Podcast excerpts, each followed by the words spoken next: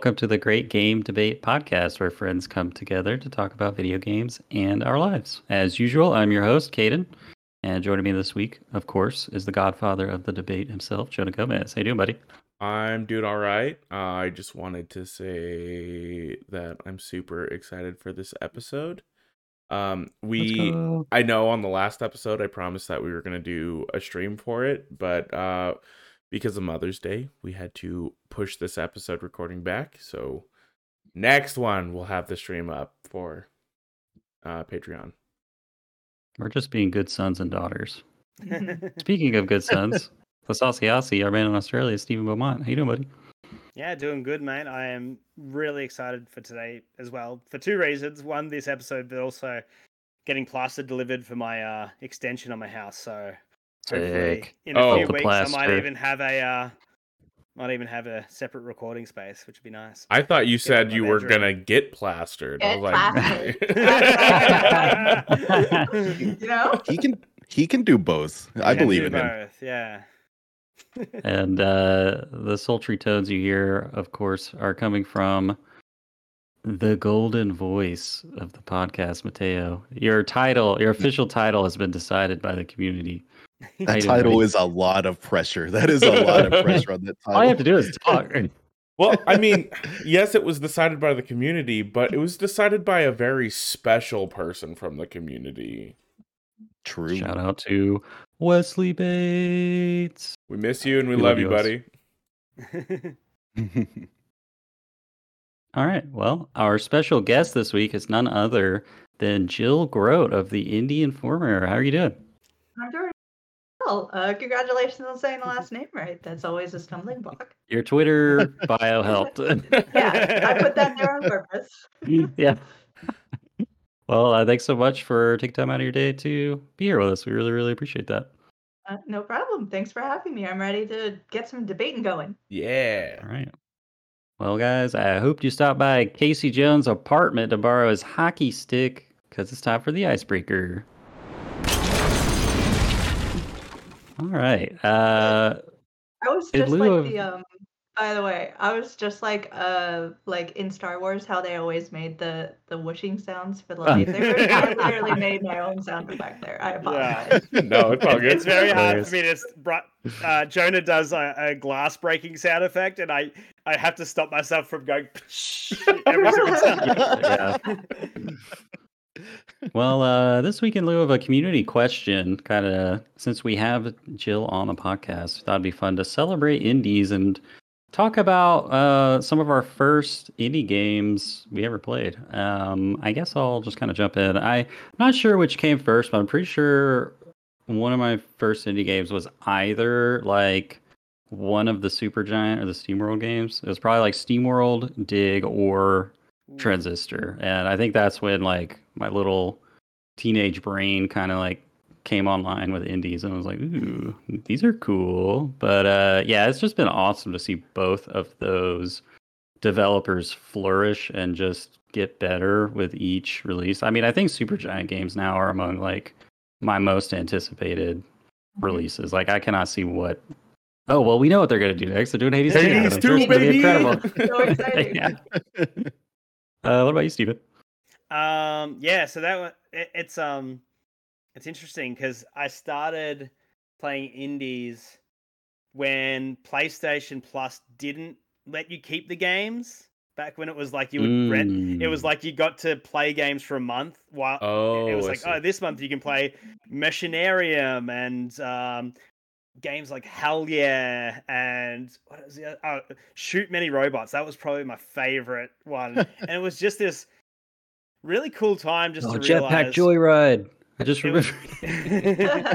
yeah, it was just this really cool time when it was really early on, just to realize, oh, this is what we've been missing from the gaming landscape when everything went 3D and everything was just getting bigger and broader and bigger maps and not that everything was open world yet but just everything was just getting bigger scope bigger scope everything looked like a b movie kind of thing um and and then just to get these 2d um games that were like harkening back to the arcades and harkening back to like nes and super nes and stuff like that Yeah. and it was just yeah it was really awesome especially like um yeah, I really liked Machinarium because it sort of got me in back into like um slower paced um puzzle games. Um, but Shoot Many Robots was like this amazing mixture of RPG and um Metal Slug that was just mm, really good. And I got a bunch of mates to play with me. I think it was up to four player co-op maybe. But um, yeah, it was so much fun. That's sick. Very cool. Very cool. Uh, Jill, what about you? So I have a very shocking uh confession Oh, for Uh-oh. this. I didn't start playing indie games until I was pretty much an adult. Mhm. Uh, part of the reason being, um, I I was into video games my whole life. Uh, obviously, love writing about video games, but something in perhaps the way that I look different than a lot of people in this space. Um, a lot. It, it took a lot for me to be taken seriously. So that Mm. meant for me, usually playing the biggest things that were happening Mm. to like I be see, an authority yeah. figure on that Mm. um which is really upsetting because i Yeah. wasted so much time yeah, yeah, playing yeah. Like not playing these amazing things so i am making up for it in my adult life Heck yeah. Awesome. um, any And do you uh, re- Do you remember? Yeah, sorry.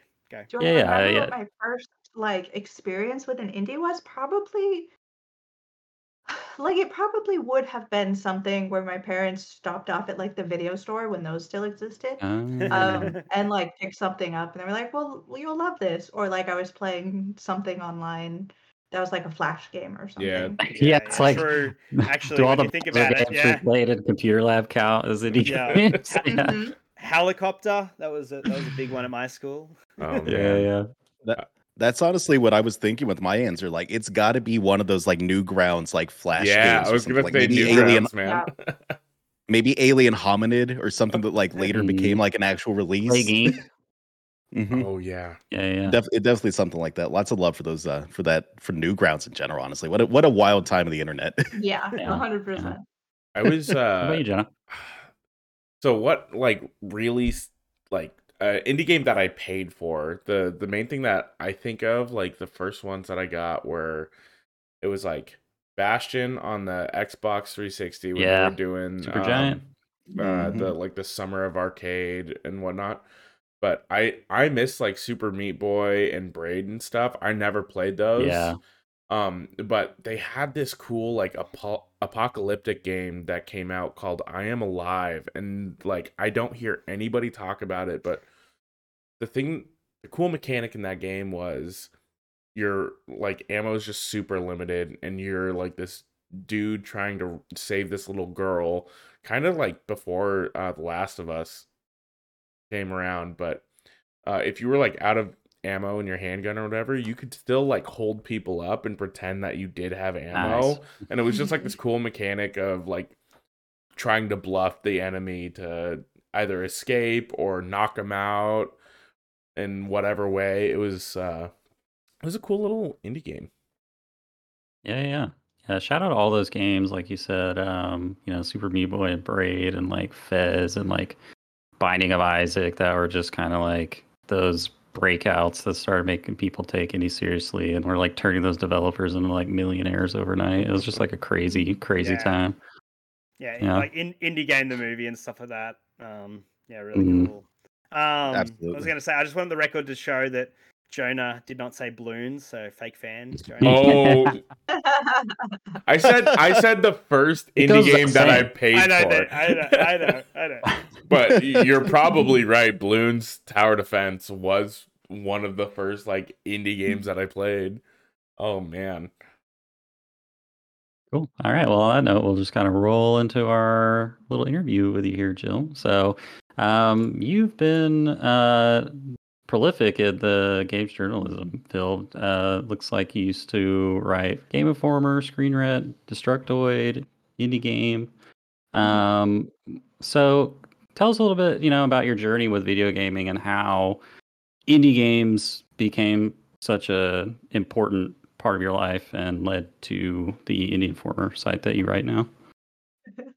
so just a, just a quick question. Yeah. Um, Easy. So yeah, I actually um I've always loved video games, but uh, like it never occurred to me that you could do anything in the video game realm really for like money. I'm not particularly good at computers. I'm not like a sciencey tech person. Um, so I was like, I'm not going to be able to make video games. So uh, obviously, there's nothing else you can do. Um, so I actually went to school for um, history of art and classical studies, and I started. Yeah, I started. I, I did ten years of my career in museums. Oh, Um, Wow. that's cool. yeah, That's very rad. strange. It is a place where you don't talk about video games. The Right. most part, most people, if you tell them this, uh, they are very confused. Um, and so, yeah, my my career was very divorced from all of that for a long time. But I realized, sort of as I was getting further and further into that career, that I was in a good place. You know, getting paid. I, mean, I live in the Bay Area, and I was able to like cover expenses. So, you know, it's a win. a good day job. Mhm. Um, but like I was getting up, I wasn't anywhere near the top of the ladder, but I could see where I was going, and I was like, I'm still not like satisfied with this. Yeah, sure. Um, so I think one of the big things that really hit me to make that su- to make a sudden change was um I went to E3 uh and I saw when Keighley was still doing the the Coliseum Mm, Yeah. yeah, events. right. Mhm. Um, one of them was a teacher from my old school giving a Oh, wow. talk on indies because, That's of really course, cool. when I was there, they didn't have the accredited video game uh, credential, but now they Mhm. do. Um, and she was just talking about indies and making their way through and how you can do it and like how you can break out. And like, I wasn't gonna make indies, but there Mm. was a lot of stuff that like spoke to me about how she was like, you don't have to be in this desk job to be really uh living your life and you can make it and you, and you can do what you want and i'm like you know what yeah i can um so that was a big one and then another big thing that kind of weaved in around this time was stardew valley oh, um. Nice. and the the intro i'm sure everyone here has played um is you start out in stardew valley in a cubicle farm like not satisfied with your life living the grind and i'm like I'm, i was playing through it i'm like oh i'm sort of feeling this. Um, and then you move out into the farm and it's great. So like a lot of things kind of pushed me but those things were uh, very forefront in my mind and i'm like hey you know what? I am just going to apply to in um, game informer.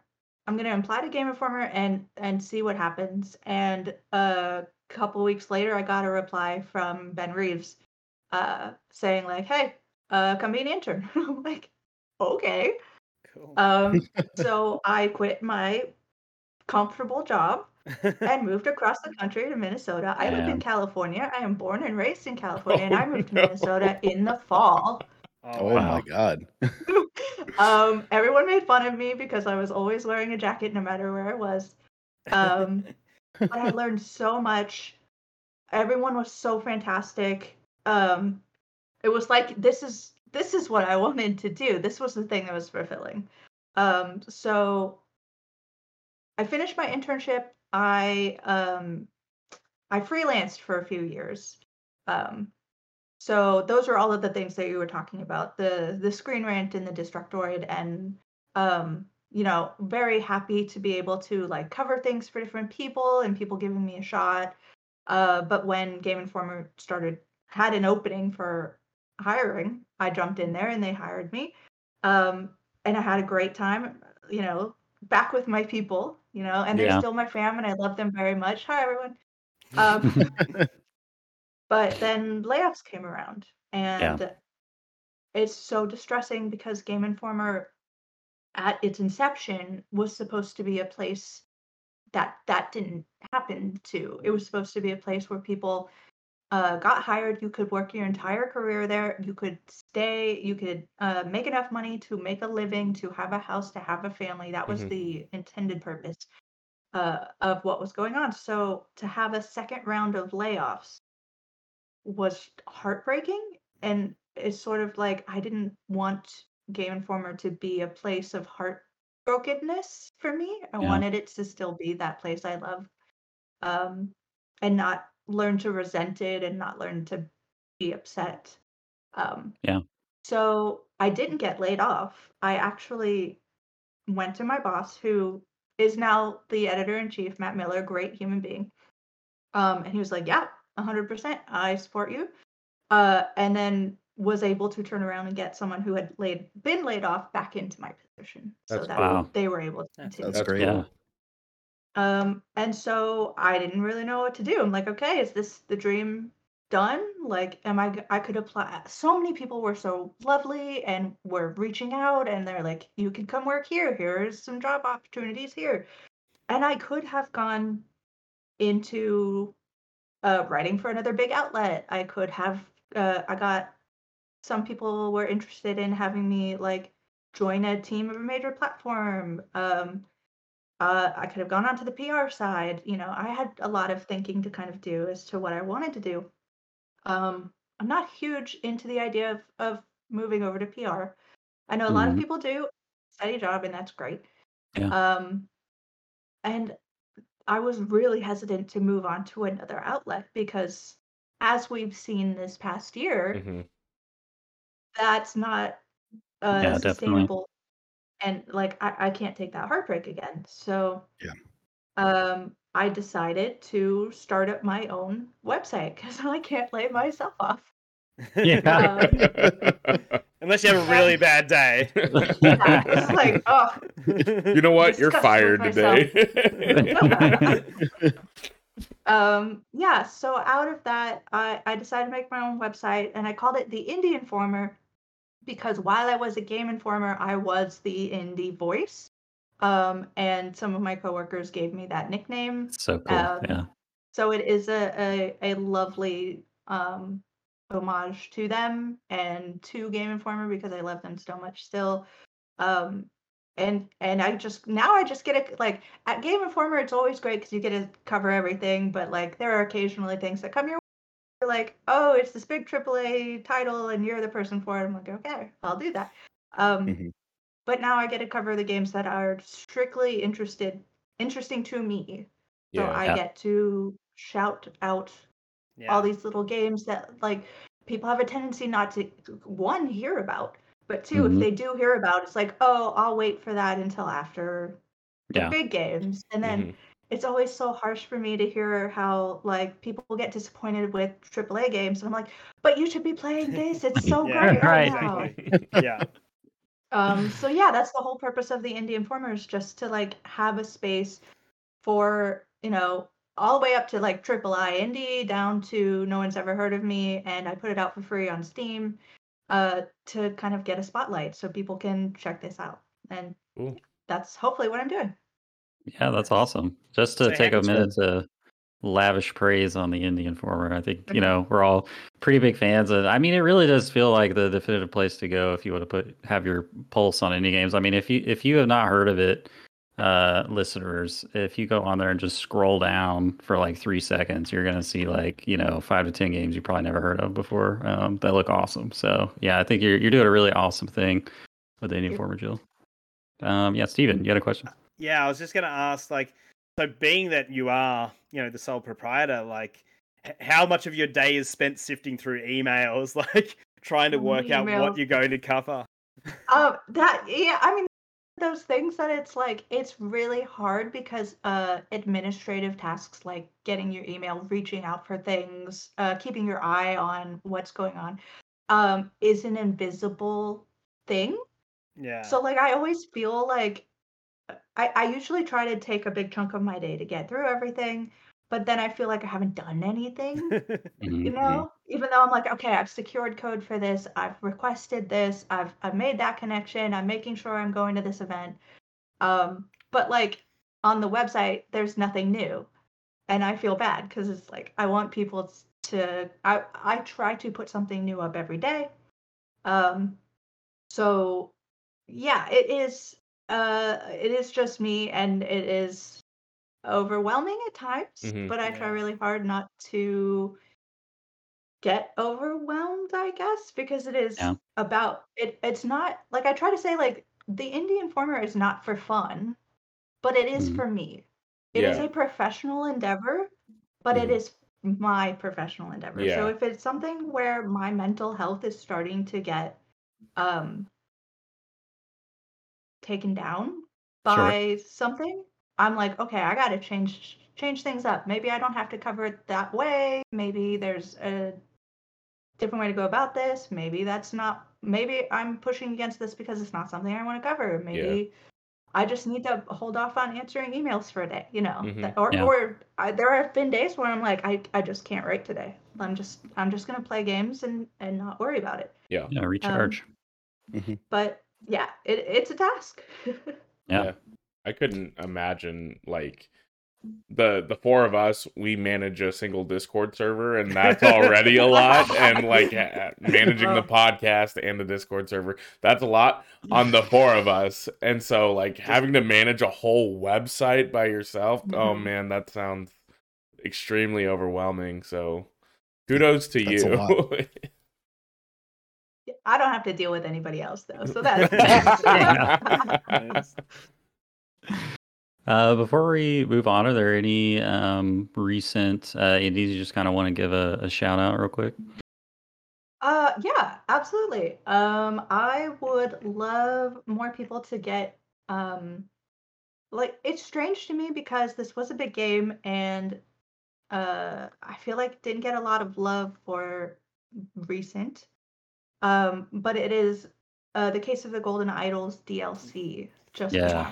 Yeah. it is so fantastic. Steven's so Um, excited I haven't played the DLC yet. I, I do need to buy it, but it's so cheap as well. The DLC. Yeah, but you love the the base Oh. game, Uh, uh, Yeah, it's called The Phenomenal. Spider of Lanka.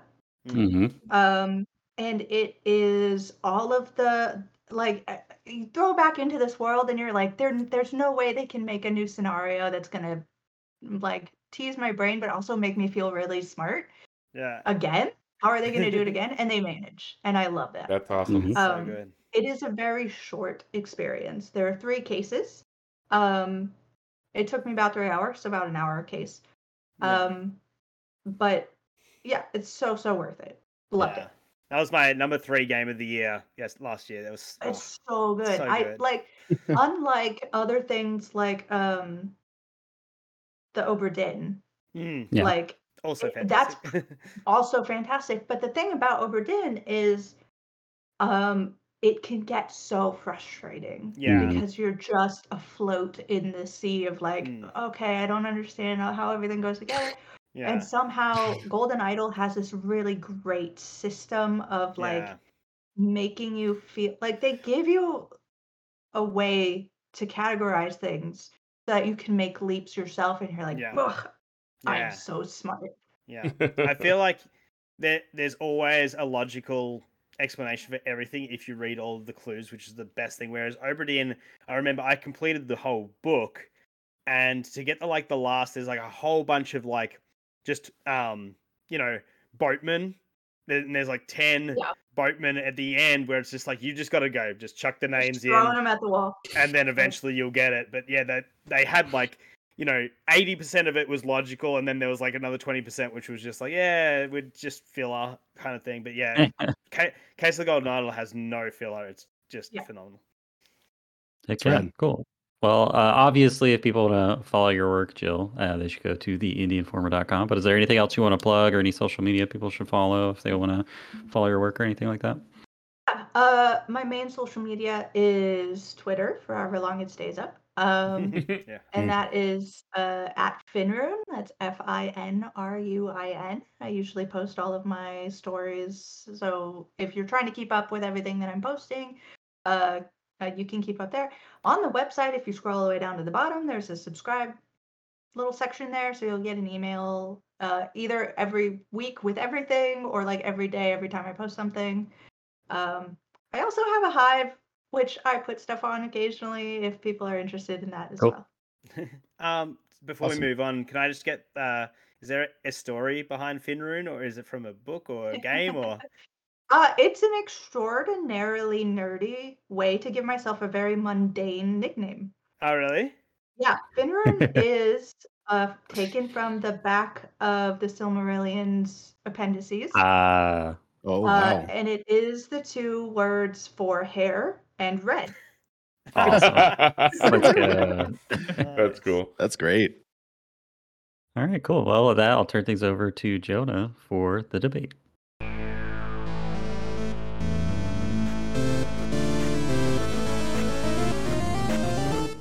All right, welcome back to the debate. And we have our favorite indie platforms, or maybe not favorite, but the best indie platforms, or the best place to play indies, I should say.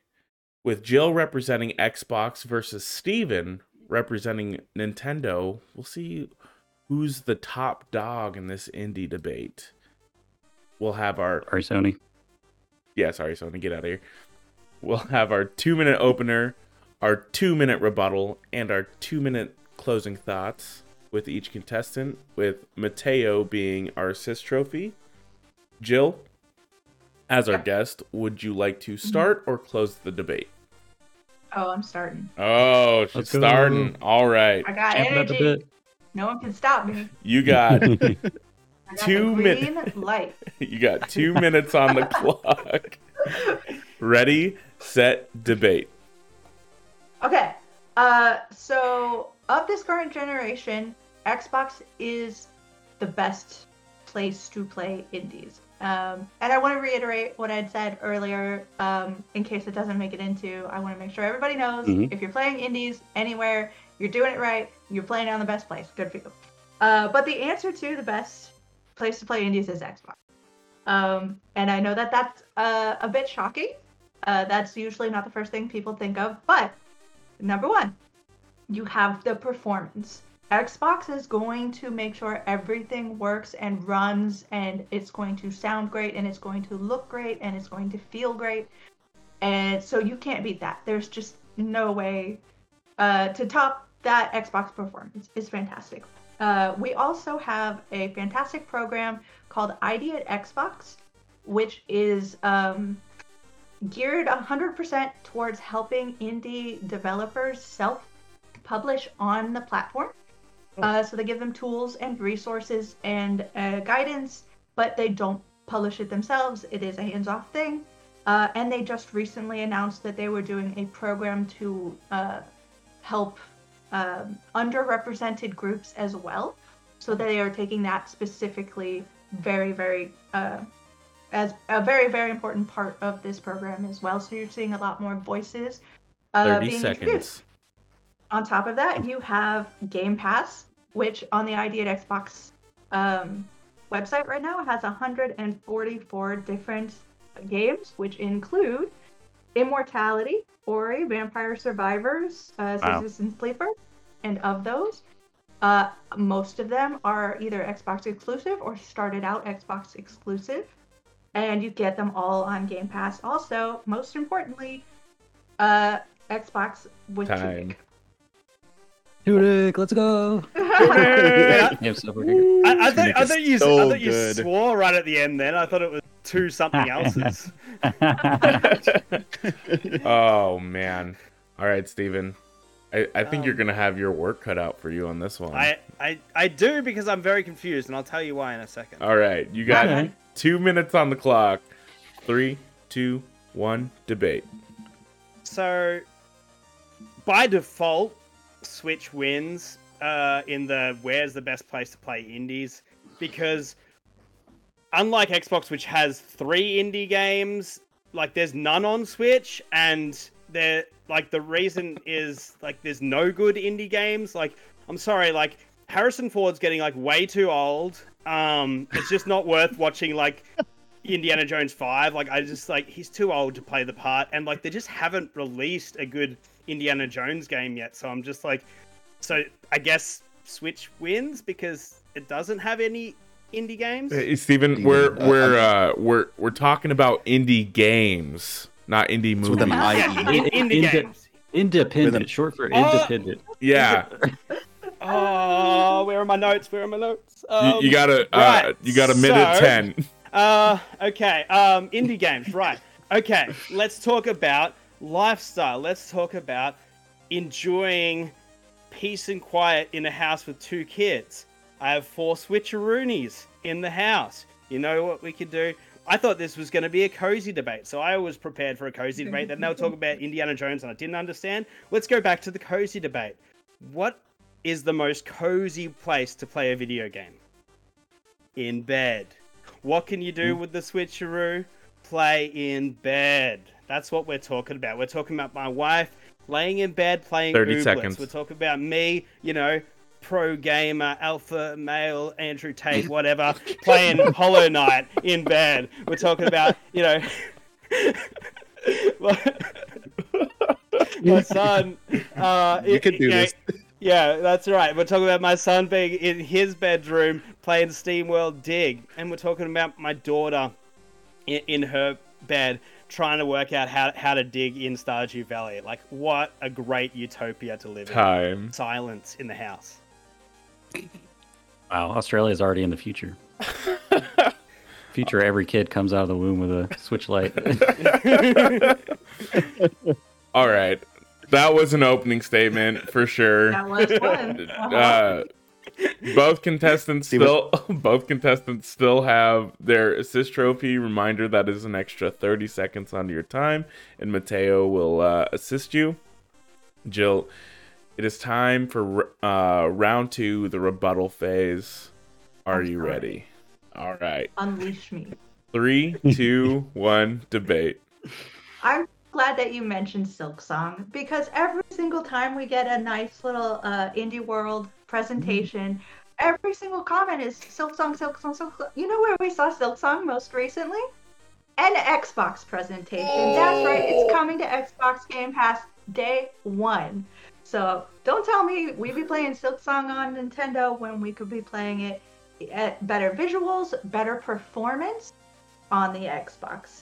Uh, also, your price is going to be about the same for an Xbox Series S as a Switch, so you don't really get the benefit there, but you are saving with Game Pass. And you know what's on Game Pass? Tunic. And you know what Tunic first got introduced on the E3 stage in 2018? Was at the Xbox. and at this point, I want to go ahead and throw it to my assist trophy. all right Let's go. So let's uh let's point out the worst thing about the Switch right now. Where we're gonna we're gonna take we're gonna get mean with this one. Here's the reason why the Switch definitely does not win, and that's because the Steam Deck exists. Steam Deck Mm. exists, and seconds it does all the thing. It does things that Nintendo don't. It can even do Nintendo. Allegedly, you got three that, seconds that's that, that's all I got. That's That's, all I got. I yield All right. my time. I don't know if that's allowed with the Sis Yeah, trophies, that's but I'm doing it. jill you've got a minute five seconds Uh, I think as far as games that one can play, like we're talking about um, price and thinking about what people can afford with their wallets, right? You get a Series X, which is the same price as a Switch, and you get Game Pass, which you can get for very cheap, um, you've got access to, like I said, 144 of these games that are just the highlights. It's not all of them. Um, but also, if you're thinking about getting a Switch, you have to know Nintendo 30 is seconds. notorious for never going on sale. So you're going to be Mm. paying full price for every single thing that you pick up. So even if things are great, you know, I, uh, you know, there are games that I would pay full price for, but if I happen to have them on Game Pass first day, like Silksong is going to be, uh, I would much rather pick that up for free because you're, I mean, uh, no additional price. Uh, and you already have to pay for uh, Nintendo Online. Time. All right. Boom. Boom. Yeah, that was, a powerful rebuttal. All right. I was ready. Steven, you've got two minutes on the clock, and you still have Mateo. Three, Awesome. two, one. Debate. So, uh, first of all, I'd like to think about some of the greatest things that Nintendo has. And just one of the best things about the indie landscape and just in general, for all of all of Nintendo's faults, one of the best things they ever did with the introduction of, of the Switch was instantly show you when you're looking up games, seeing new games, you could see where there's a demo available. And no other platform has made demos as easily accessible as the Switch has. Um, they're always hidden somewhere else on a different tab somewhere, and you just don't know what's available. Whereas it just has little blue icon, demo available. So it's just one of the greatest ways to get in on these indie games that you're like, okay, look, it's not a full price game, but it is still an investment in, in, in some monetary way. So you can just get in, bam, download something that's probably 500 megs, play it for 15 minutes. Cool, I know what I'm in for. Another great thing about the Switch, you know, for instance, anything that my son wants to play in the Metroidvania escape since he's played Metroid Dread now and he's got that that that you know that taste for it, and that's why he played SteamWorld Dig. I didn't have to buy it again. I just you know I have my account on his thing. I, I can play at the same time. I just put my Switch in flight mode, and he can play um, on my account with, with, with all of my games accessible. So it's just a really cool way to to save money there. And then um, 30 seconds. Also, again, just in Indie World Showcase has been such a boon.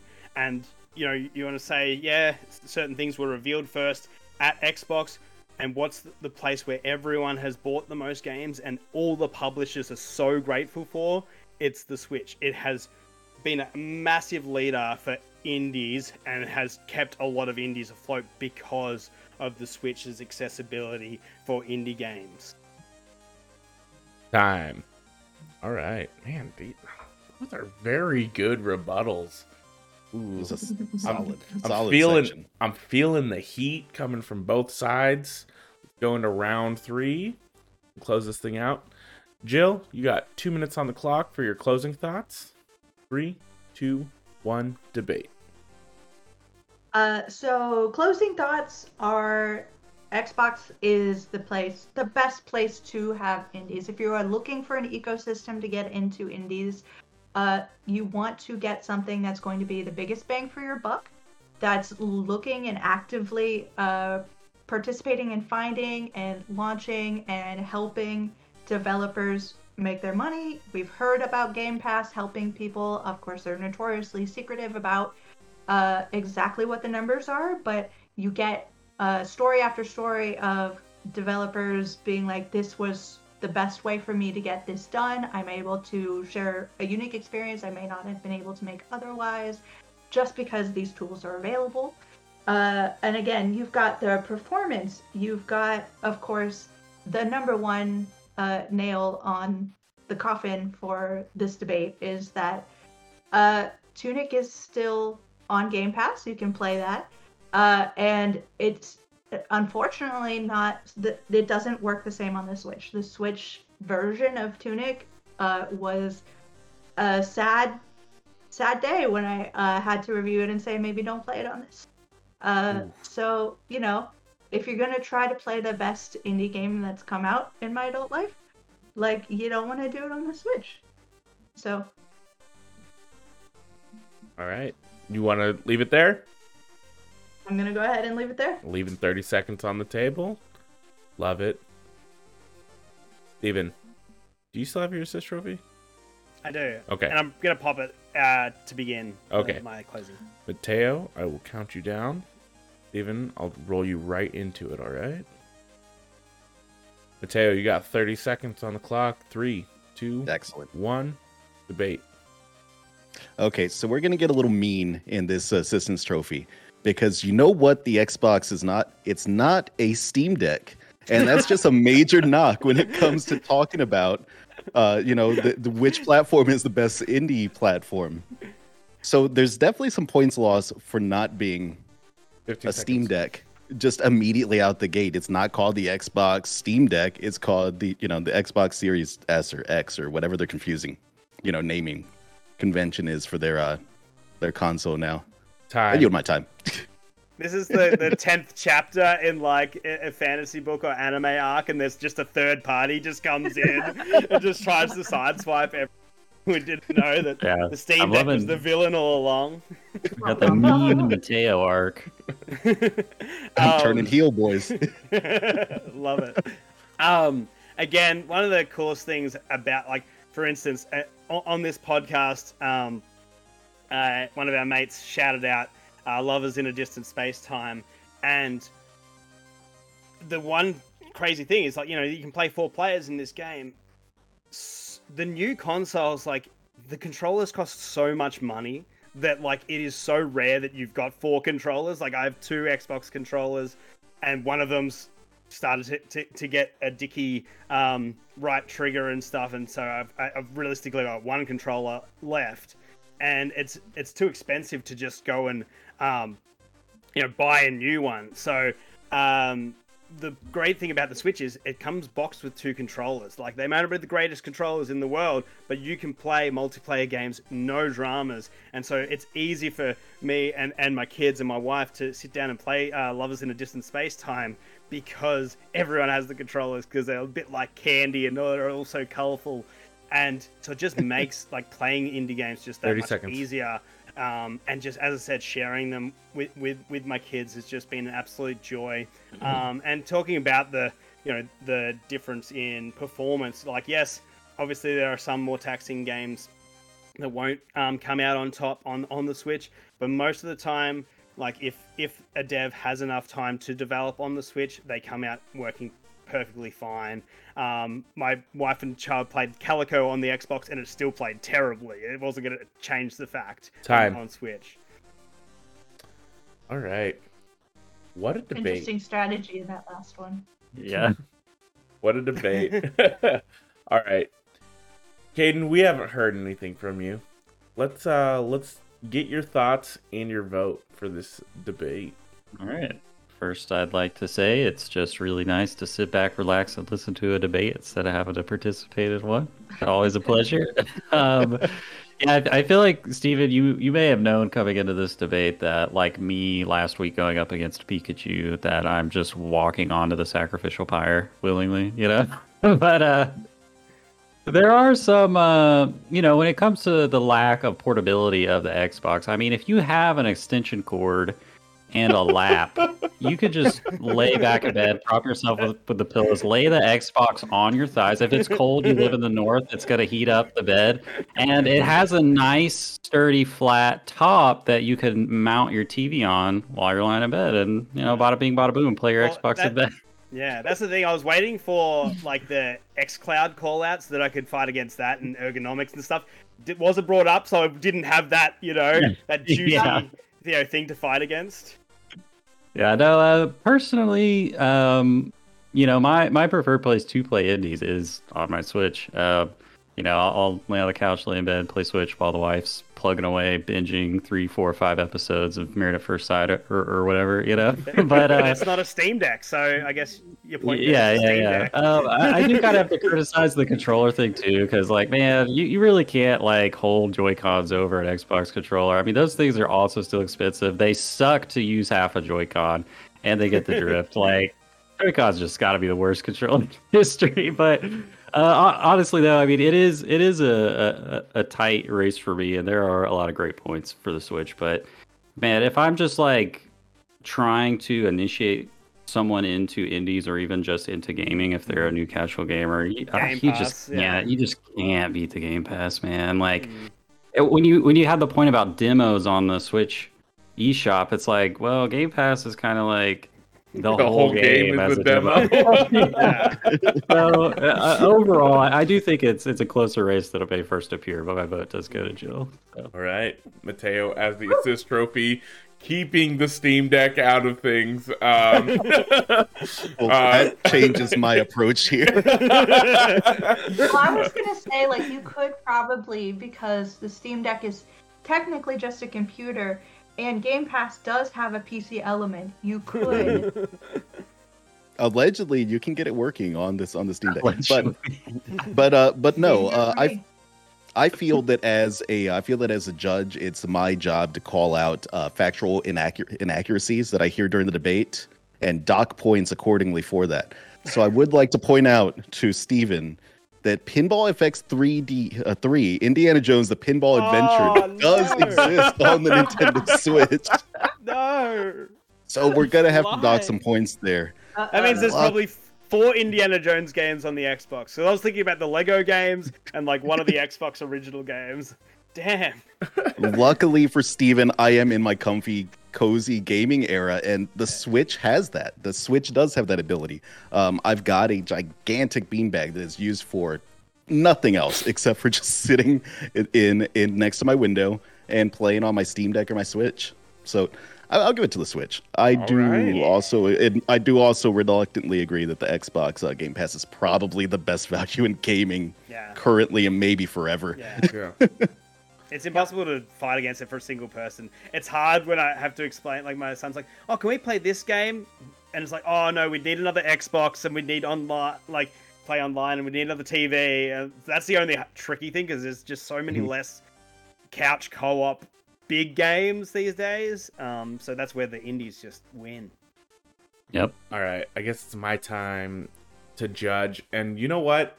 I love that not only did this come down to what's the best place to play uh indies, but it was a battle of convenience.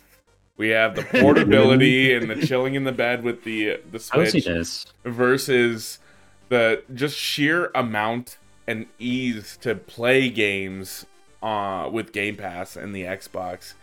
And it really comes down to when I've played indie games, which one of those conveniences has like that I've used. And I have my Switch charging for the first time in a couple months because I'm getting it ready for Tears of the Kingdom. Brutal. Whereas I've played my Xbox All right, and I've played Game Pass and indies on that platform. So my vote's gonna have to go for Xbox in this case, which honestly going into this, I was like, oh yeah, Nintendo's gonna be the easy winner for this because Mhm. it's it's so convenient. But Jill, you sold me.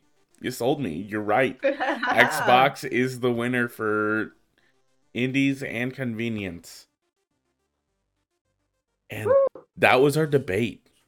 Let's go on to let's go on to our last debate that we had, which was Janet Garcia versus Caden Barthay Lane with the Pikachu versus Palamute in the companions mm-hmm. debate, the pet debate. if you if any of our audience hasn't listened to it go watch it there, there's talk of two by fours and c it goes places it goes all over the place Winning by two points Ooh. is our little furry electric friend Pikachu. Oh, Sorry, Caden. Snatched It was it closer than I thought it would be. It, it was. I it was want to put pretty in a vote for Palamutes because the more I think about it, I'm like, man, this they they change Monster Yeah. Hunter so much. Yeah. It really does. Um, so my Palamute just got sent down the garbage chute from Star Wars, and he's starting to like pick himself back up out of the trash and regain his senses. And then a Nintendo Switch comes down the garbage chute, and just knocks him back out. You know? That's what just happened. R2 is nowhere to be found. yeah. And that was the debate, y'all. We'll see you in the pitch.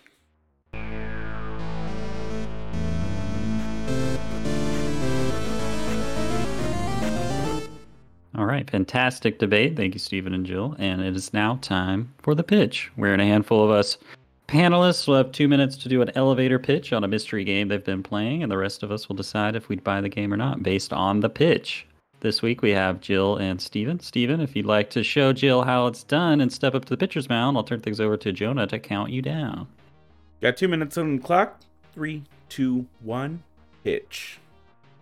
Now we've recently over over the last few years, we few episodes and stuff, we've tried not to pitch something as being on Game Pass, as that's a usually an easy win for a game. But obviously, we've just had this debate, and since we're on the indie trend, uh, I'm going with an indie pitch here, and this is available absolutely everywhere, and it's just one of the most fun, creative, chill, and just charming games. Very, very unique uh, in its design.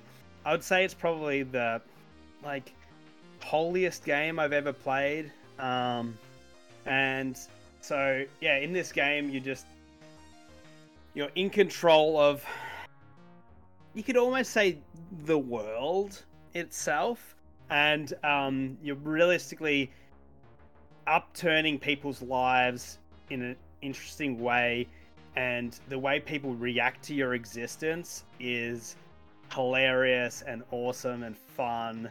And as I said, it's just one of the most unique experiences to play, and it's just such a awesome indie game. Um, yeah, if you want something unique, if you want puzzles that are fun but don't really break your brain, they're just really exciting and just charming, charming characters.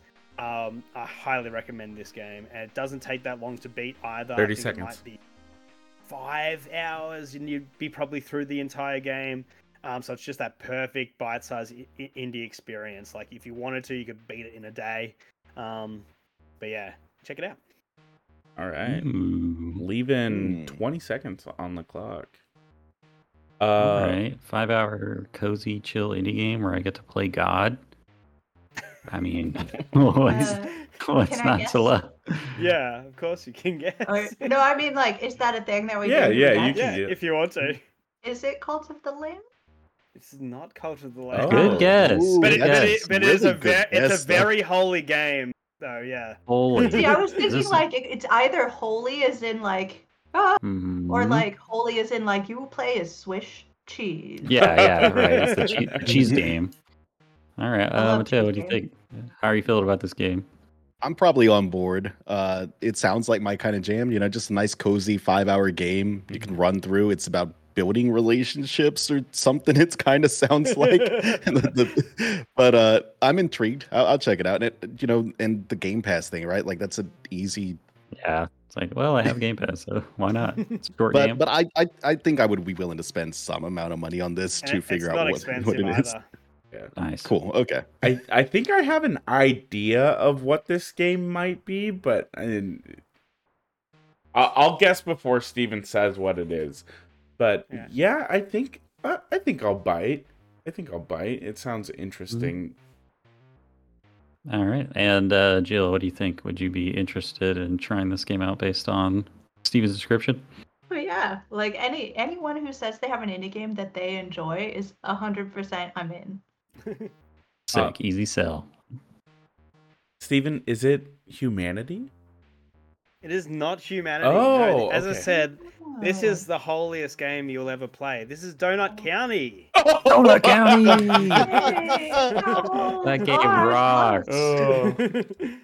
But For a It's it- not second- cheese holes, dough holes. For a sec for a second I thought that Steven had found himself to like the weird like edutainment section of Game, game Pass. I don't know if that exists, but I, that's what I was thinking. Did you pick this back up recently, Steven, or is this No, it was just like we were talking about indies. Yeah, this game deserves a pitch whenever it can, and especially when you're just looking for something to play after you've finished something like you know Tears of the Kingdom or you know God of War or Elden Ring or something like that. Like you Yeah, want that bite-sized just palate cleanser. This is that game, and yeah, like I don't think, especially if you understand game logic in any any semblance of a way, like nothing will really stop your progression in this game. It's just jolly vibes, hilarious Mhm. characters going through a traumatic, traumatic experience of having their Yeah. entire world sucked up. Well, But, for um, people who don't know, do you want to describe like the gameplay gimmick? Of yeah, you County? literally play as a little hole, and that gets slowly bigger as you just uh, suck it. Like you pretty Yeah. much play as a sinkhole, and if you suck reverse in more Katamari stuff, or something. Yeah, Uh-huh. But you, your main character thinks that you're a delivery donut delivery driver sort of person, What? and you, you're being completely like tricked by a raccoon that is for some reason just sucking up humanity into the center If you of like dropping things down holes, I mean, what more do you need? and, it- and yeah, but it's just so and the cool yeah they have they add in puzzles later on with you'll start shooting stuff out of holes and like putting Mm. water in the holes. It's just it's clever and it's just fun yeah. and anyone can play it. All right. Have you played at Donut County, Jill? Yeah, hundred percent. Uh, it is absurd in the best possible way. It's like this whole little raccoon society has like evil overlord like domination intentions, and they're gonna do it Mm. through a donut app. It's like that's a brilliant game. I love that. Yeah. yeah, I've, I've played that one too. I recommend it for sure. And you have uh, the instead of an encyclopedia or like you know a beast book, you have the Trashopedia. And then, you know, they got clever, cute little joke quips about the items instead of like serious literal descriptions. Yeah, it's really, really cute and well written for sure. Definitely recommend. All right. Well, thanks for the pitch, Steven. Next up to the pitcher's mound is Jill. Uh, Jonah, if you want to give Jill a countdown for us. You've got two minutes on the clock. Three, two, one, pitch. Okay, so this one is going to be very recent. At the time of recording, it is not out, and I am under embargo. But because this is dropping afterwards, I can talk about Future. it. Future. World Um, premiere. This World is premiere. a game in which you have already gone through hell and back, Oh. and you are um, attempting to collect a band of merry travelers to get to the seat of your unfortunate experiments um, and through which you have to fight like you have to fight through a world that is absolutely crumbling in a post-apocalyptic scenario that you have sort of created. It is kind of your fault um, and when you fight people, it is very important. It is a very strategic game. Uh, the art is uh, inspired 2D, but is actually 3D, so it's very lovely. So it's got different animations this time around. Uh, combat is against like the worst creatures ever. You are going to die. You're going to hate everything, and you're going to be sucked back in to do it all over again uh you it matters very strategically where you put people. The order of attacks are very important. The kinds of people you put together are very important because throughout the entire experience you are building seconds. relationships with everybody else around you. And if your relationships are strong your characters fight together in a better way. And if they are weak you have a tendency to completely lose your mind and uh like lose all your health barely be able to stand uh keep people from using their own skills and you'll never be able to save the world Time. if indeed you can I- Oh Yo. man, dude, I got so sucked into that pitch. I barely saw the 30 Yeah. second. Oh, I am in. This sounds incredible. um, so Journey I to re- save the world, fix Yeah. past wrongs, recruit. well, I the one thing I remember is you're gonna die brutally. But like the other, the first thing that came to my mind when you explained Helen back and recruiting and all this sort of stuff, and I'm just like, damn, we still haven't got that Darksiders sequel from the first Darksiders where all the Ah. horsemen are coming, and That you're was the like, hypest cliffhanger ever and Oh. just never paid off. Oh my Um, gosh. But yeah, Rip I think Darksiders. I, I I've got a guess of what this is, although I have no idea when Same. the release date of that game was. Uh, is it? Is it? it I'll ask this: Is it a sequel? It is indeed a sequel Yeah. Okay. I think I know. What Um, this let me ask you this: as amazing as all the things you listed about the game sounded, the one thing I didn't hear was whether or not it would be possible for you to like have like pets in this game. yeah oh Can you pets speak? all Can over you the speak place. to that? you can get Pets so all over the pets. place. there are so many pets i have so many pets i am like i want to put them all on but i can't I genuinely Aw, don't man. know what Now this I'm game is. confused. I don't know. I, I think I got Yeah. lost now. I I'm I'm in. The first one, because I'm pretty sure I know what it is, Yeah, um, was such a frustrating, frustrating experience. Mhm. uh, but man, I eat up that like cosmic, you know, uh, spooky gothic horror stuff, and Oh, I, I am I'm Yes. all in. Oh. Now, any uh, further Everyone. questions about Nope. the game before you? Nope. Are you in or out? Is this not for I, you? I, oh, I said I, I was. I said I was in. Sick. All right. Yeah, I think uh, you've sold us all, Jill. Mateo, would you like to guess what the game is? I'm assuming it's uh, what is it? Darkest. Uh, what was was what was the first one? Fake man. Darkest Dungeon. Darkest Dungeon 2? Yeah. Yeah, I'm I'm, fact- I'm assuming it's that. Yeah, it is Darkest Dungeon 2, and it is releasing. I, I believe the release date is actually Monday. Let me double check. Uh, Yeah, the 8th. Yeah, May 8th. Yep, embargo goes up the same I- day as the release. Um, it is like you said, uh, the first one was so frustrating, and I'm totally with you. Um, I love the way that this one has changed things up in a way they didn't have to do. They could have made Darkest Dungeon one, Mhm. but with new Mhm. things or whatever. Uh, this game is really very different in its structure and the way that it gives you, um, like when you die, you are just like. I know that in the first one, when you died, you you could bring back money or whatever if you. I mean, if you survived. Like sometimes Yeah, you yeah. didn't, and that was really frustrating. But in this one, the main goal is to get uh, hope, symbolized by candles. Mm. Um, And you collect hope by going to different uh, places along your route or satisfying um, your character's goals. So maybe someone wants to use bandages two times during a fight. If you are able to do that, you get your candles. Maybe someone wants to hit the final blow of a lair boss. Uh, and you're just collecting and collecting these candles. And when you die, because you will die, uh, the whole point is to get these candles, go to the altar of hope, uh, and then you just upgrade everything. So, like, your caravan gets protection so that your characters can have shields at the beginning of every fight so that Mm, you can start off like protected, or you can unlock new characters because you only start with like sort of the main group that uh, you remember, I believe. Uh, it's like The the, man at arms. Yeah. Highwayman, The highwayman, um, the Doctor, plague doctor, and uh, what's her Grave Robber, or Grave Digger, or grave, Grave, grave robber? Yeah. Yeah. And then you can go from there. So you can unlock people, and then when your people die along the way, but you make it to the next inn, new people join your party. So your party is whole Oh. again for your next. Oh, that's, That's cool. so good. That's cool. The pets. Uh, I know that some people are confused. They have added pets. You can put pets on your caravan, Oh, and mascot. they do different things. So, like the first pet you get reduces um, like the sanity Stress. Mm, Yeah, stress. yeah. stress. Uh, the second will help heal you as you travel.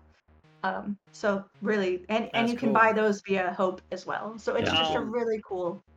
Yeah, the Uh, um, definitely the one of the things that is the push. One of the pushbacks of the first game is how you have to upgrade. Like the there was the the wagon that would come and bring new recruits, because if you did like a level five character died, just the Yeah. grind of raising those players back up was always annoying. Especially yeah, unless you upgraded that caravan, only like level one characters would come.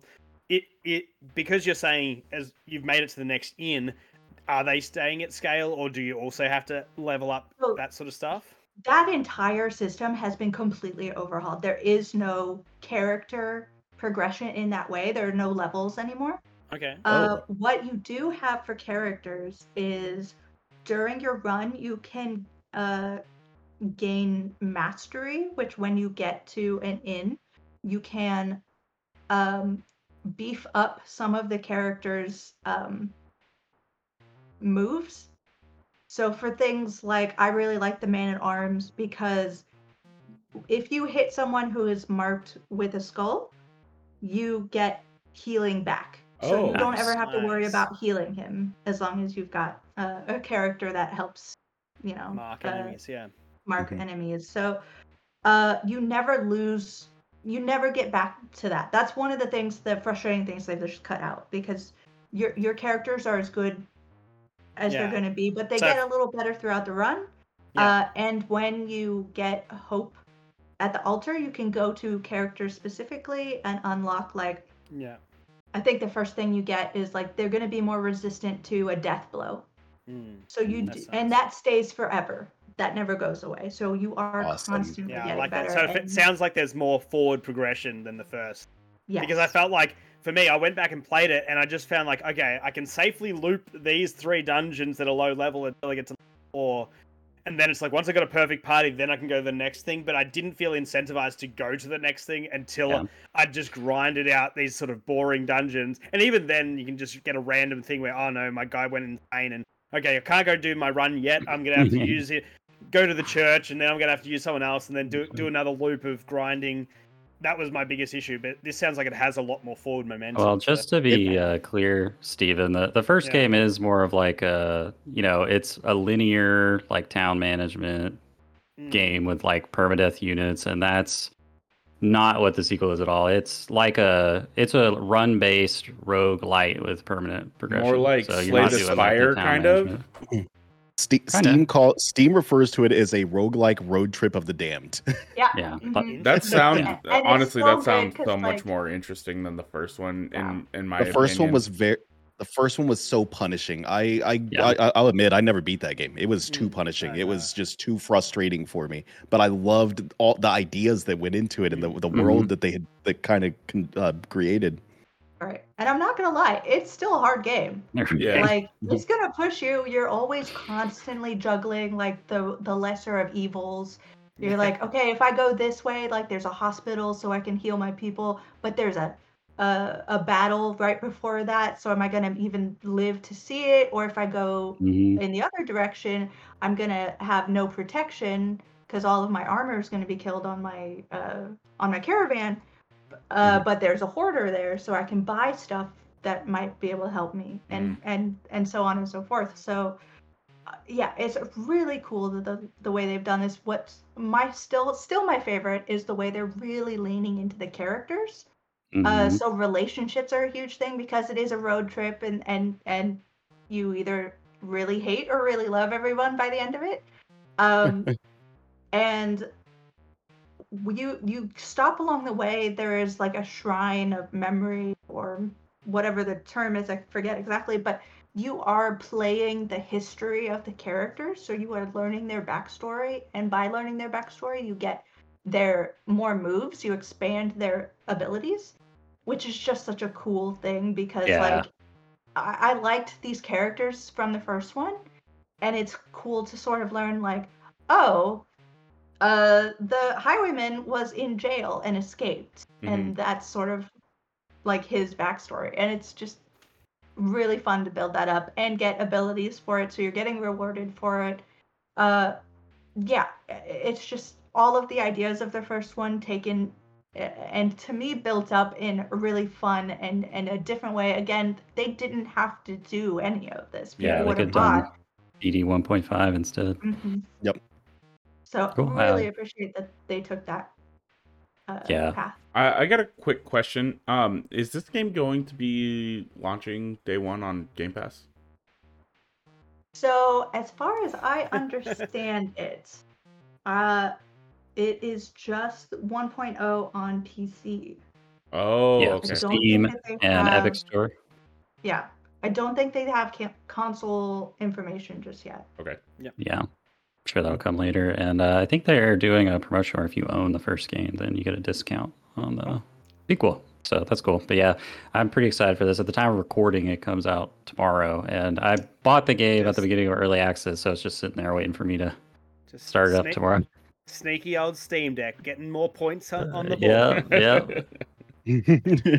Cool. Uh, before we move on, Jill, can I ask who your favorite uh, characters to have in your party in DD2? Uh, I have a favorite series of, of people because like, I always have Okay. to have the best Jewel because she is my Mhm. healer. But if she gets scrambled around, like that's fine. Mm-hmm. Um, I have to have either the Highwayman or the Grave Robber. hmm for, Yeah. like, DPS. yeah. Uh, so those are my kind of top players, and then I can shuffle people out. Yeah. Very cool. Well, that's very the cool. thing. Like the first game starts with Dismas, and he's just a Mhm. tank for such a long time. Like, yeah, Yeah. Highwayman's just awesome. Yeah.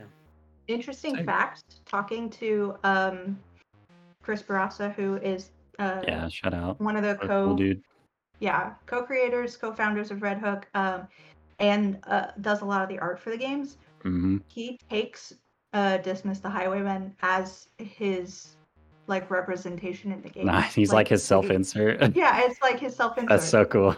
hmm All right. Yeah, man. His art is incredible. It's So good. very inspiring to me, obviously. I had a GDC talk with him, uh, and Tyler ended up showing up too, which was really cool. Tyler Nice. Sigman, who's the other um, co-founder, uh, and I spoke with them in an art museum. Oh, that's cool. I'm That's like, cool. this is my That's old cool. job and this is my new job. Oh, Look at this. Yeah, I mean, essentially, I, I just happen to know a lot of the museums in the area. I know where you can like meet for free and like won't be disturbed. So, um, Nice. hello, artist, come see art and tell me what you think Mhm. about it. hmm That's cool. Awesome. Well, thank you both for the awesome pitches, and I will turn things over to Stephen for the game.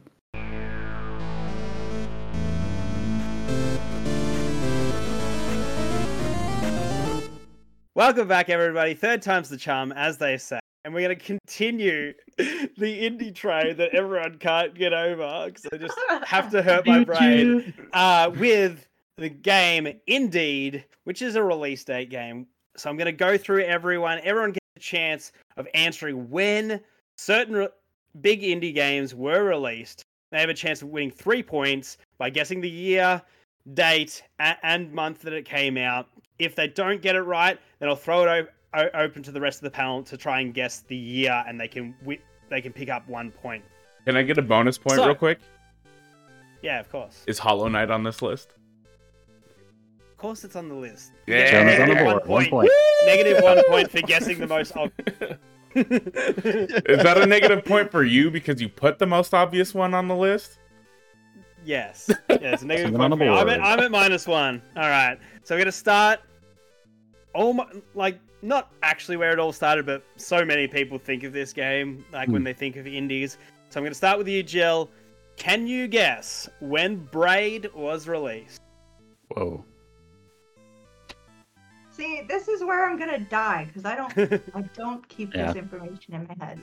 Um, the indie boom would have happened. Um, Reverse engineering it. Four? Was it that early? 2004?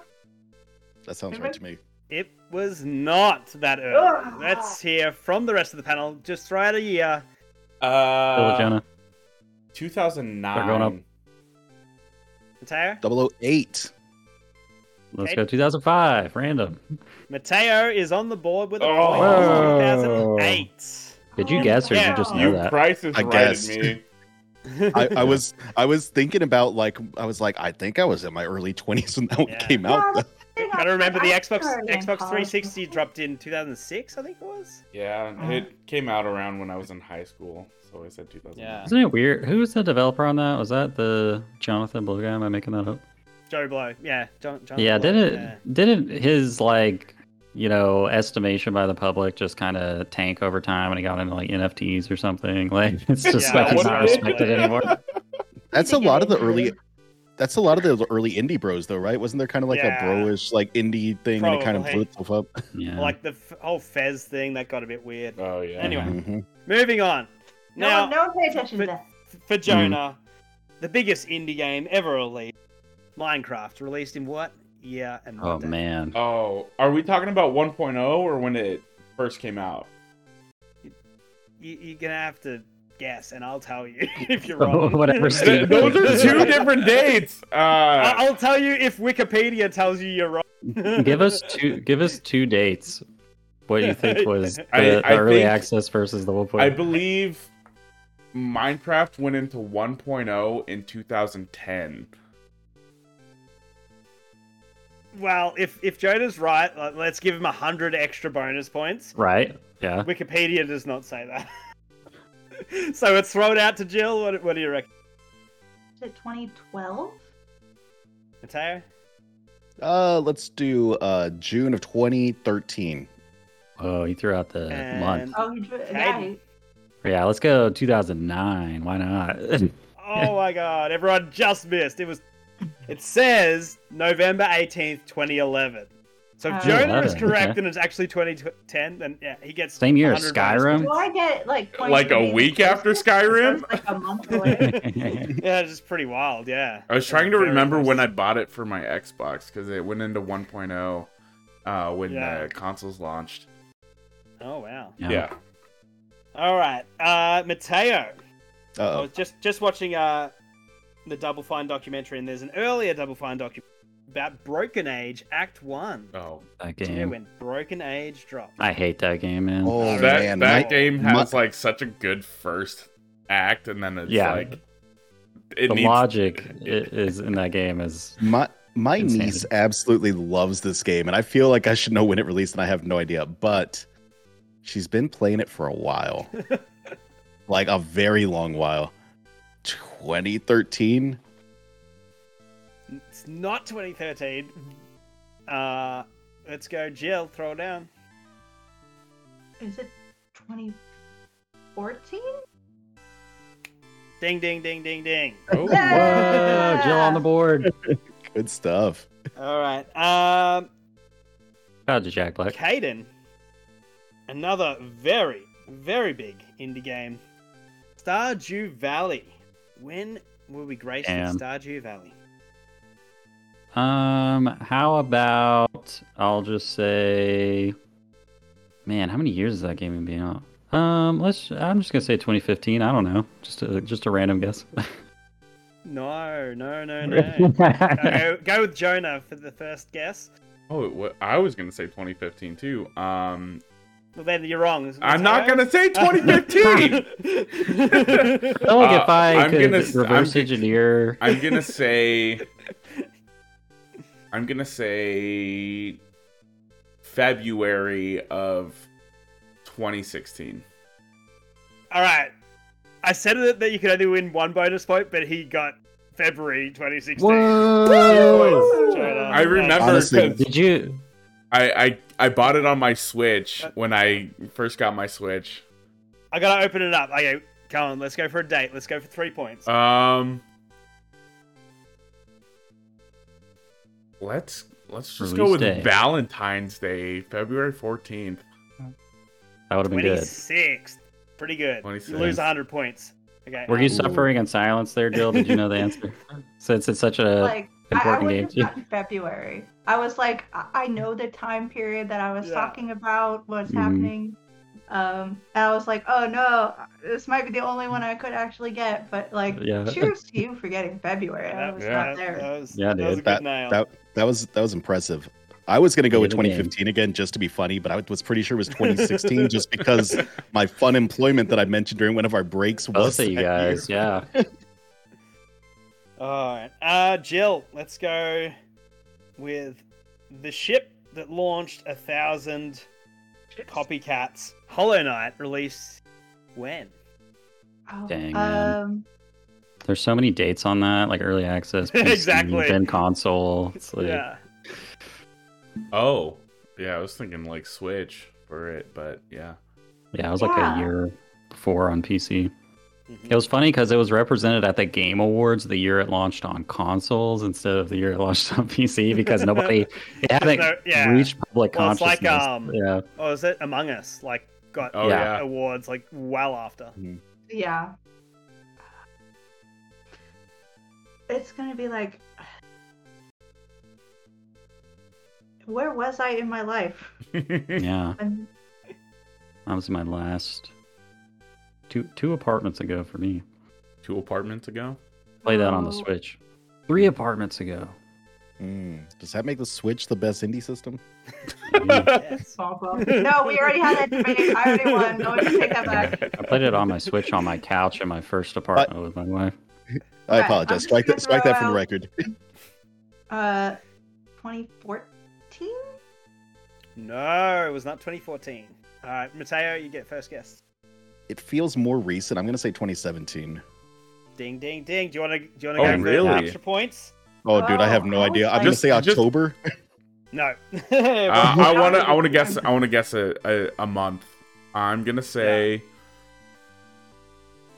it was shadow dropped. Uh, we're just gonna say June. Uh, June tenth. Uh, you, idiot. are still, you're still thinking about the Switch. You're like, Yeah. you- it Oh, I Shadow am Drop. It's like it oh, didn't yeah. get Shadow Drop. It For me, I'm thinking for month. This was back before, like, obviously the pandemic, which Yeah. shifted everything so that uh, games are starting to come out in Q1, but previously there would have been a lull in the early months. Oh. And usually that's where indies would hit. Well, the Uh, the Switch didn't oh. launch till like July that year, though, right? So. Yeah. March. Oh, really? Yeah, Damn, March. mind. I don't know what the hell I'm talking about. It Was, was, it uh, Fe- Mario February that came out in June or July or something? February 24th? Steven, Yeah. Steven, go ahead and give yourself a bonus point for that. Yeah, hell yeah. You're back up to zero. from the That brings you up to Oh, zero. wait, did we get the mark? Yeah, it was February Yeah. 24th. Uh, yeah. Oh. Yeah, I was getting there. I was close. Um, you guys cut Jill off before. Give Jill a point. Yes, the- Racing out, it's gonna be in Q1. She said Q1. That counts. February. I believe it. Half a point. All right, we'll keep it moving along. Otherwise, Jonah will miss out on his D and D session. He'll be sad. I gotta Uh, make dinner too, bro. Uh, Oh, Jonah, man, you're strapped. when did the very cute Ooblets drop? Oh, man. That's recent. uh oh, that's recent. I have no idea. Um, let's say. you got like a one in three chance in the It was last three cooking years. for a long time. Yeah, I so know. Um, we'll say 2022. Ooh, not quite. We'll go Caden for the first guess. Oh, man. Uh, could it possibly be more recent than that, or am I tricking myself? But let's go 2023. No, Jill. Uh, I believe Ooblets was um, I believe Ooblets was a COVID game, so I'm saying 2020. Bang, bang, bang. 2020. Can we we got Can a we get three way it- tie. more specificity? For me or for anyone from in Jill. general? No, no. Jill, do you want to get these bonus points? Okay. Jill's on the combo. It was during COVID, so it was after March. Mhm. Um,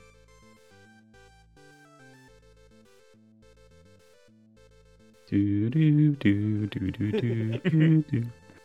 August. It's copyright music. Didn't Oh yeah, we're gonna Oh, get a sorry. copyright strike. August.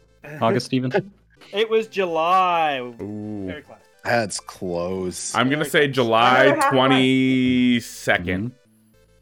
and the, and just to clarify, these are the things you like. You pour the water in them, and they get all like squishy. Yeah. No, like yeah, the- yeah, yeah, yeah. They It's made dancing Pokemon they Stardew Valley. they uh they made blasters for those now, and you can pour the water in and then shoot them. They're pretty cool. Oh, like that a sounds Nerf gun. fun. That sounds messy. All right. They're biodegradable. They're just like oh, do you want me to finish this round, Jonah, and then we'll finish up? yeah, yeah. We'll do one okay, more. cool. All right, fi- fi- finishing up with a couple more. We got Mateo. When was the beautifully, very minimalistic, unfinished Swan? Oh, Oh, that game's I- so cool. I don't think I've ever played that one. I have no Haven't idea. played Let's say either. 2021. Oh, Not 2021. So Jill gets first dip at this one. 2019. I think I, No. it's Jonah? older than that. Is it? I think I played this on PlayStation 3. I swear. Oh. It's old. oh, the head shake. He's giving you hints. That's not Jonah fair. Gomez. um, I'm gonna Give you a say window there, Jada. I'm gonna PS3. say 2010. Caden, last guess. Damn, I I don't know. 2009. 2012. I Oh, almost okay. said 12. Dang it. Because Yeah, that was PS3. before that was before What Remains of Edith Finch, correct? That was their Yeah. game before. Yeah, yeah, yeah. Um, What is this Yeah, game shout out- about? These screenshots look wild. So It's like, hard to do a screenshot of a game that you're not meant to be able to see.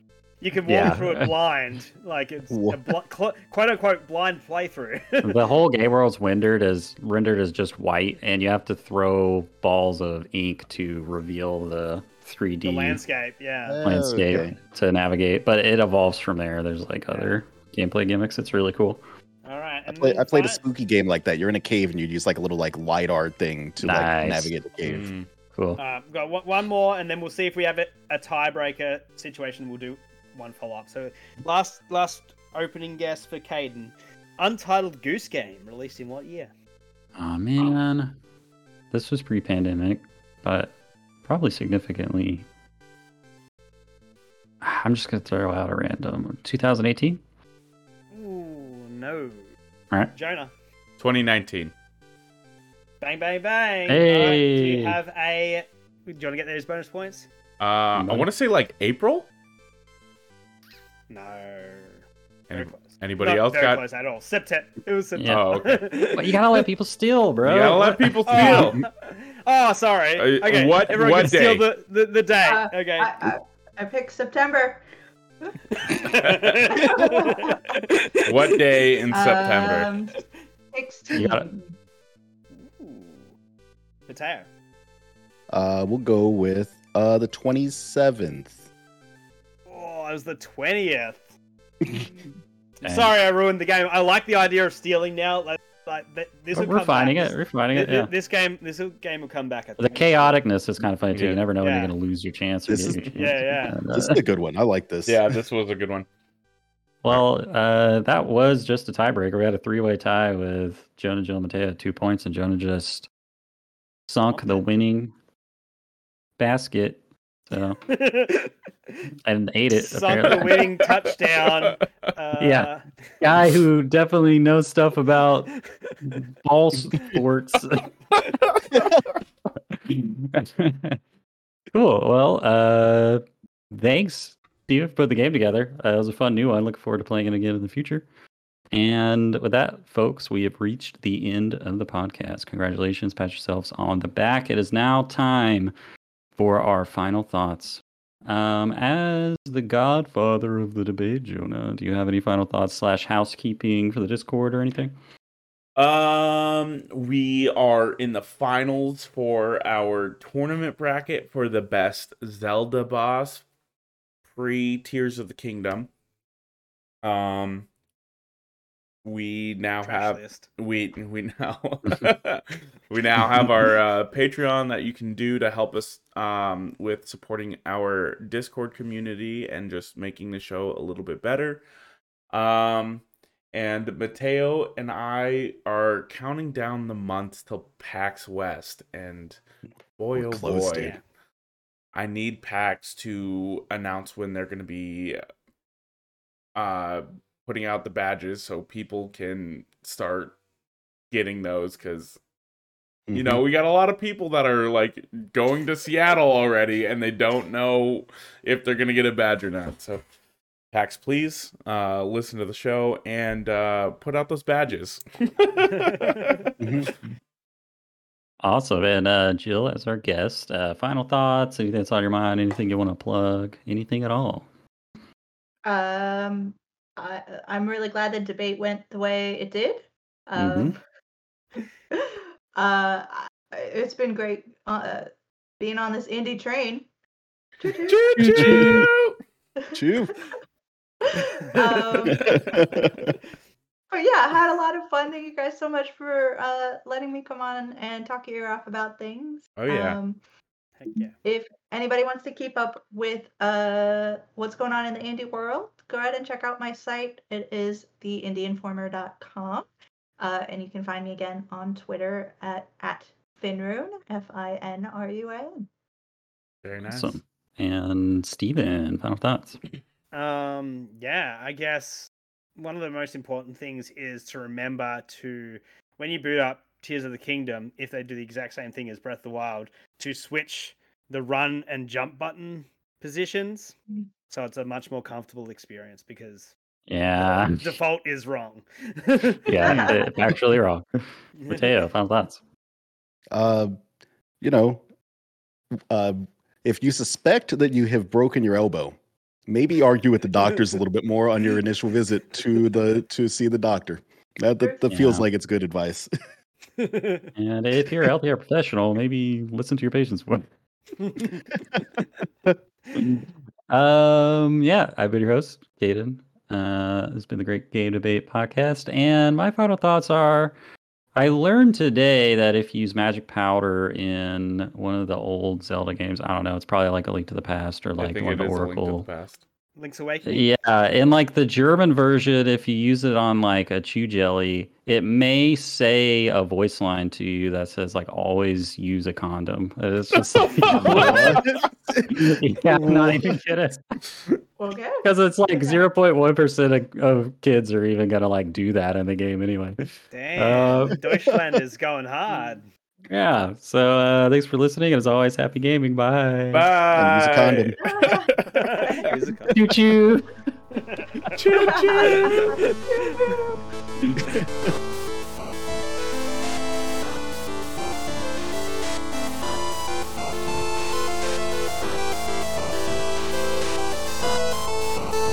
As always, a big thank you to our friend Mist for the music in our podcast.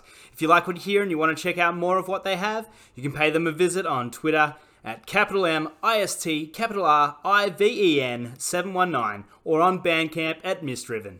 Thanks again for tuning in. Till next time. All right, guys, we're ready for another game this week, and because of the indie train that we've been running. Oh man, I'm not saying indie train, but we've been running. Let's, What's wrong with the indie train? indie train, choo choo. Because obviously everything I say has a sexual connotation, so saying that we're running an indie train is just weird. All right, okay. um... now I'm just thinking of that scene in uh the Crusaders of the Lost Ark where he's fighting on the train. It oh, belongs in a museum. All right, just take it back from the top, Steven. As someone who worked in a museum, I hate that line. Oh, sorry. I can see that. It belongs in situ where you found it. Put it yeah, back. Yeah, yeah. yeah.